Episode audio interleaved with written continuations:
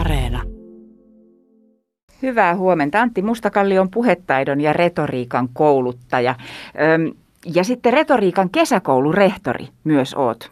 Tapahtuma, joka järjestetään ainakin normaaliaikana vuosittain Hämeenlinnassa. Jos puheenpitämisestä puhutaan, niin on puheenpitämisen taito ja sitten puheen sisältö. Jos niillä olisi kilpailu, niin kumpi voittaisi? Kyllä oikeastaan tarvitaan kaikkia puheen elementtejä, jotta sitä puheesta tulee vaikuttava ja vakuuttava ja ehkä viihdyttäväkin. Eli tietenkin on hyvä, että meillä on taitava puhuja. Jos me ajatellaan kansainvälisesti, niin esimerkiksi joku Barack Obama oli hyvin taitava puhuja, mutta sitten hänellä oli myös hyviä puheenkirjoittajia. Hän oli itse hyvä puheenkirjoittaja, eli ne puheet oli sisällöllisestikin rautaisia, eli kyllä molempia asioita tarvitaan. On joskus sanottu sillä tavalla, että jos nämä olisi pakko asettaa järjestykseen nämä kaksi, niin me voidaan ajatella, että meillä on tosi taitava näyttelijä, niin hänhän voi puhua vaikka puhelinluetteloa niin, että ihmiset kyynelöivät ja jotenkin se koskettaa ihmisiä. Että kyllä tavallaan se, että sulla on se puheenpitämisen taito, niin se on tosi tärkeä juttu, mutta ei sitä sisältöäkään voi millään tavalla ohittaa.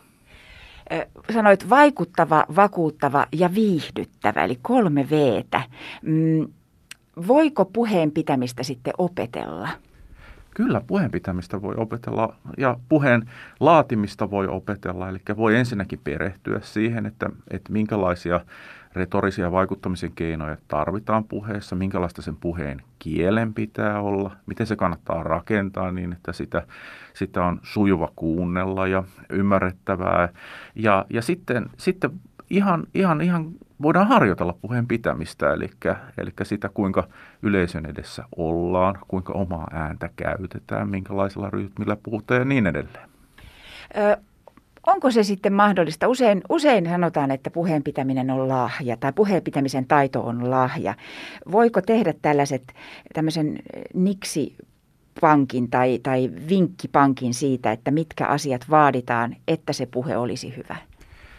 No, tämä kysymys siitä, että mitä tarkoitetaan hyvällä puheella, niin se on vähän hankalaa, että meillä on monenlaisia hyviä puheita. Että yleisesti voidaan ajatella mun mielestä sillä tavalla, että puhe on hyvä, jos se täyttää sen tarkoituksen, mikä sillä puheella on siinä tilanteessa.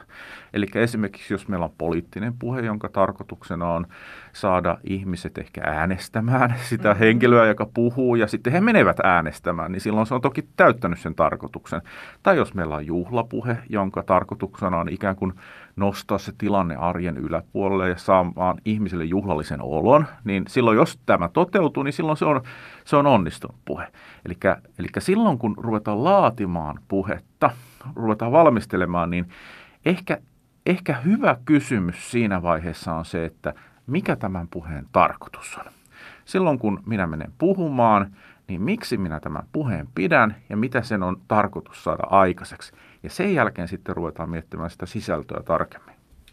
No, sinua on monta kertaa haastateltu erilaisten poliittisten tapahtumien, joko vaalien yhteydessä tai sellaisten tapahtumien yhteydessä, jossa esimerkiksi poliittisia puheita on pidetty ja olet niitä julkisuudessa analysoinut. Katsoitko, kuuntelitko presidentin uuden vuoden puheen tänä vuonna?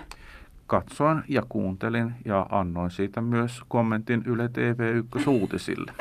Eli kyllä tämäkin puhe tuli aika tarkasti syynättyä. No kerro nyt, sitä on pohdittu. Joku sanoi jossain tiedotusvälineessä, joku kollegasi taisi sanoa, että liian lyhyt puhe. Ja sitten toisaalta jos ajattelen, niin tämä presidentin puhehan se on tavallaan juhlapuhe, koska vietetään juhlapäivää, mutta sitten silloin kyllä näitä tällaisia muitakin määränpäitä.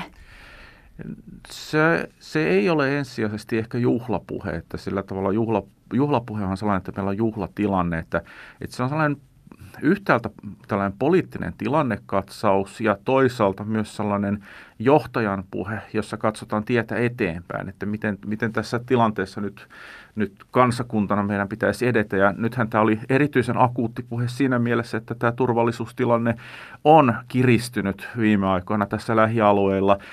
Ja siihen liittyenhän nyt tasavallan presidentin kannanotot on noterattu hyvin laajasti, ei ainoastaan Suomessa, vaan myös kansainvälisesti. Eli tämä puhe on saanut niin kuin merkittävän paljon huomiota osakseen verrattuna yleensä tasavallan presidentin uuden vuoden puheeseen. Ja mitä puheen pituuteen tulee, niin se on ehkä aika erikoista arvostelua, koska tässä tasavallan presidentin uuden vuoden puheella on tietty määrä mitta, minkä pituinen se on. Mutta vaikuttava se ainakin siis on ollut, jos se kerran on näin, tai kun se kerran on näin laajalti huomattu.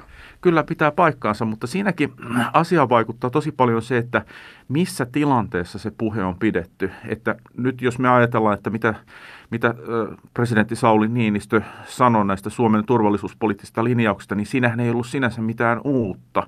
Että hän oli sanonut samat asiat monta kertaa aiemminkin ja ne on ikään kuin yleistä tietoa, mutta se, että hän sanoo sen tällaisessa tilanteessa, jossa on tullut tällaista niin kuin turvallisuuspoliittista jännitettä ja itänaapurista myös tietynlaisia niin kuin näkemyksiä siihen, että miten tämä sotilaallisen liittoutumisen suhteen pitäisi tässä länsimaissa tehdä, niin siihen nähden tällaisena puheenvuorona se on nyt ollut painava ja se on noteerattu. Puhetaidon ja retoriikan kouluttaja Antti Mustakallio. Nyt esimerkiksi tällaisten poliitikkojen puheilla on useitakin kirjoittajia saattaa olla ja niin kuin itsekin kirjoitat puheita ja opetat puheen kirjoittamista. Voiko puheen sitten kirjoittaa toiselle ihmiselle? Jotenkin tuntuu hassulta, kun pannaan sanoja suuhun. Joo, se on siis puheen. Voi kirjoittaa toiselle ihmiselle, mutta sen voi tehdä hyvin tai huonosti. Että silloin, jos tilanne on todellakin se, että meillä on puhuja ja sitten meillä on hänestä erossa olevaa puheenkirjoittaja, joka kirjoittaa sen puheen sille toiselle ihmiselle ilman, että siinä tehdään juurikaan mitään yhteistyötä, niin silloin se prosessi on epäonnistunut. Että silloin ei tietenkään saada hyviä puheita. Että tällainen puheenkirjoittamisen prosessi, jos se tehdään kaikkien taiteen sääntöjen mukaisesti ja oikeasti halutaan hyvä puhe, niin silloin se on enemmänkin yhteistyötä.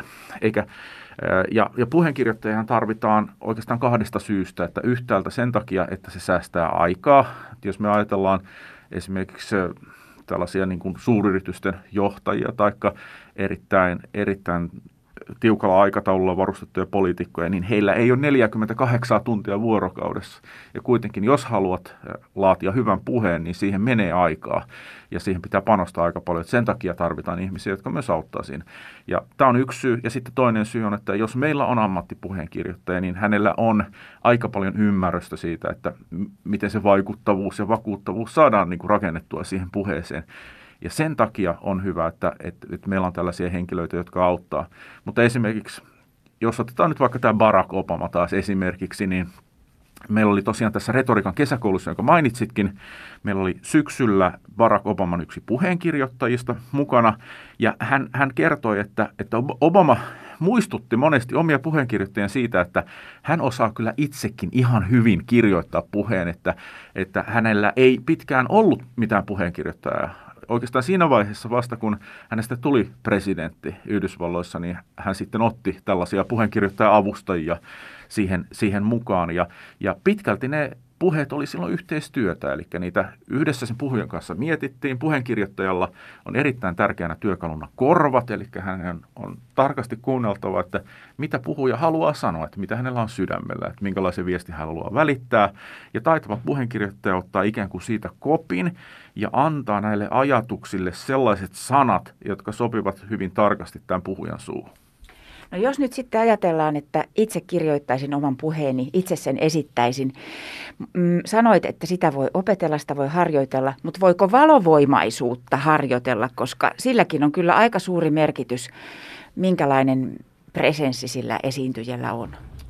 No ensinnäkin meillä on niin kuin monenlaisia erilaisia puhujatyyppejä, eli hyvä ja vaikuttava puhuja voi olla niin kuin monella eri tavalla hyvä ja vaikuttava puhuja. Et meillä on Suomessakin erilaisia puhujia ollut, jotka on kauhean hyviä puhujia. Että ei tavallaan on tosi tärkeää, että puhuja on myös oma itsensä, että se tulee ikään kuin sen oman persoonan kautta, että et voi ikään kuin feikata ja sillä tavalla esittää jotain muuta henkilöä kuin olet.